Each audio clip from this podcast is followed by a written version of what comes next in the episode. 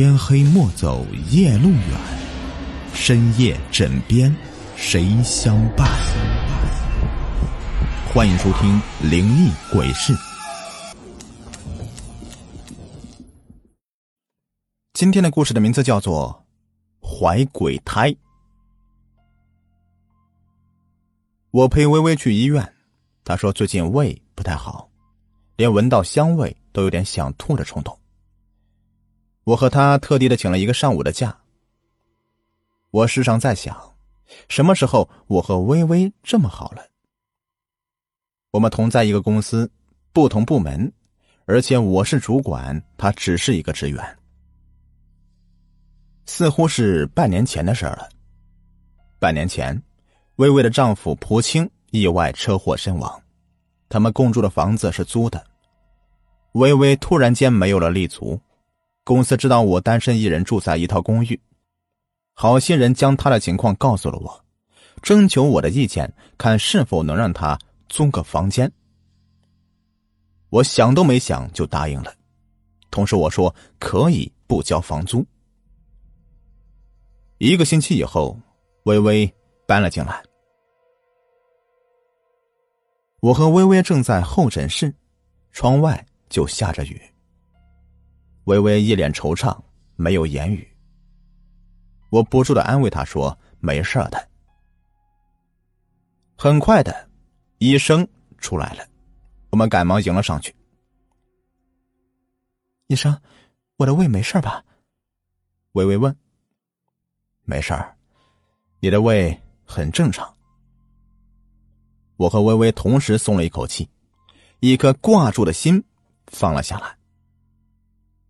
啊，不过呀，你的尿液的检查报告显示，你怀孕了，啊，小姐要注意休息。医生温柔的吩咐着。什么？我怀孕了？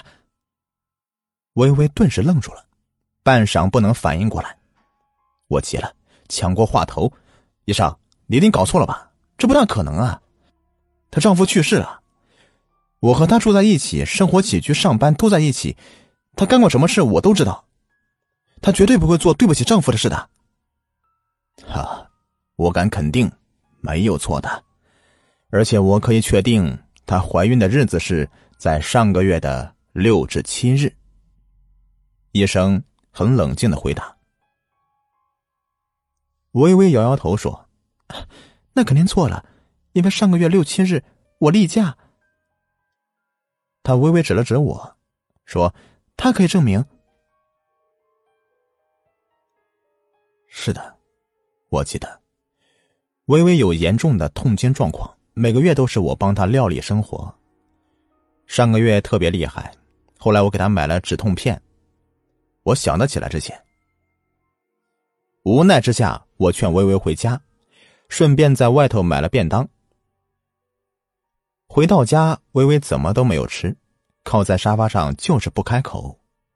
我知道她无奈也委屈，盛了一碗饭，在她身边坐下说：“那机器检验的时候也有出错的呀，别想了，我相信你，啊，吃吧，下午还有工作呢。”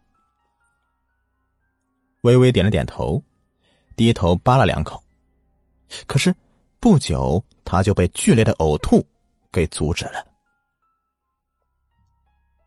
晚饭的时候，微微仍旧是没有摆脱呕吐的情况，这似乎就是怀孕的征兆。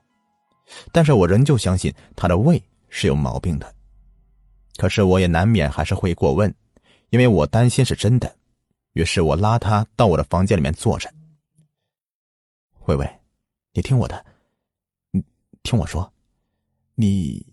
真的干过什么吗？微微摇了摇头。芬姐，你要相信我。可是你老是这样子也不是办法呀。告诉我事情到底怎么回事？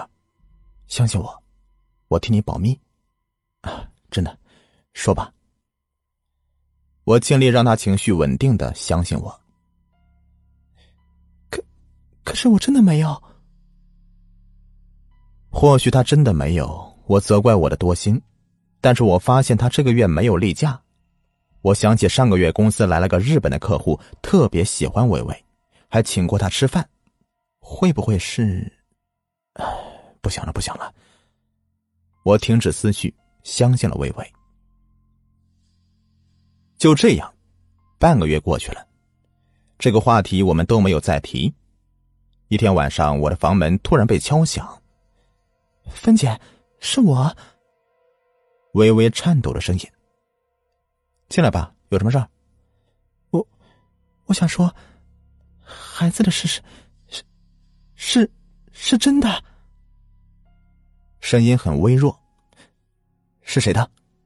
微微，我理解你这半年来并不好过，我并不反对你的私生活，但是，如果你当我是朋友，你当我是你的好大姐，你应该把事情告诉我才是。我说了，你会相信吗？你肯信吗？微微用试探的语气说：“我怎么会不信呢？”笑话，哈哈，说吧。我让他的头靠在我的肩膀。孩子是是是普清的。微微战战兢兢的说道：“什么？普清？微微，到这个时候你还有什么可瞒的呀？普青不是半年前就就这这怎么可能啊？芬姐，真的，我真的没骗你。”微微突然哭了起来。我知道，我知道，我说都说不清楚。但是真的，真的是普青的呀！你记不记得上个月六号？上个月六号不是你例假吗？那天晚上你疼哭了，我给你吃了止痛药，我记得。后来我我回房看你的时候，你已经睡着了呀，搂着普清的照片，脸上挂着眼泪。是的，微微面无表情的应着。我梦见了普清了。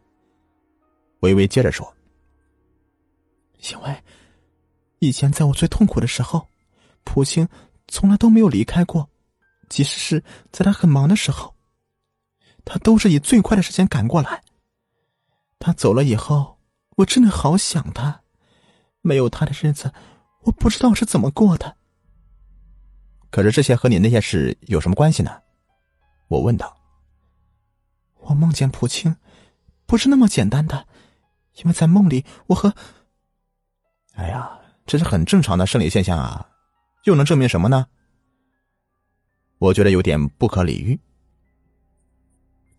可是，可是，我醒来的时候，我全身赤裸，衣服都丢在了地板上，而且我身上有他指甲的掐痕，脖子处还有他轻轻咬过的牙印呢。我又羞又愧的，但是又觉得有些不可思议。你要知道，我不可能咬到自己的脖子的，而且我从来不留指甲，身上的指甲印是哪里来的呢？普京他才有留的呀。哎呀，这些都有可能是你自己做的呀，只是在梦里面你不知道而已。我有些生气他的胡言乱语，我相信他是无可奈何才急得说胡话的。芬姐，你听我说完好不好？微微哭得更厉害了。芬姐，你知道吗？那天晚上他在梦里告诉我，他以后都会来陪我，不会让我痛苦。而且真的，在以后的每天晚上，他都会准时到我的梦里和我。每次醒来，身上同样留下了掐痕。每天早晨，我都非常失落。可是有一天，我梦见他陪我去妇产科检查身体，普京高兴的告诉我，他终于给了我份大礼，弥补结婚两年的一个遗憾。微微，我叹了一口气，你听芬姐说一句，我理解你现在的心情，但是，你不能用你的梦来解释一切呀，我对你的诉说很不满意。但是你又无法和我说清楚，芬姐，其实，在去医院之前，我去了什么地方？我其实看过一次中医，那个老中医说是，肾喜脉。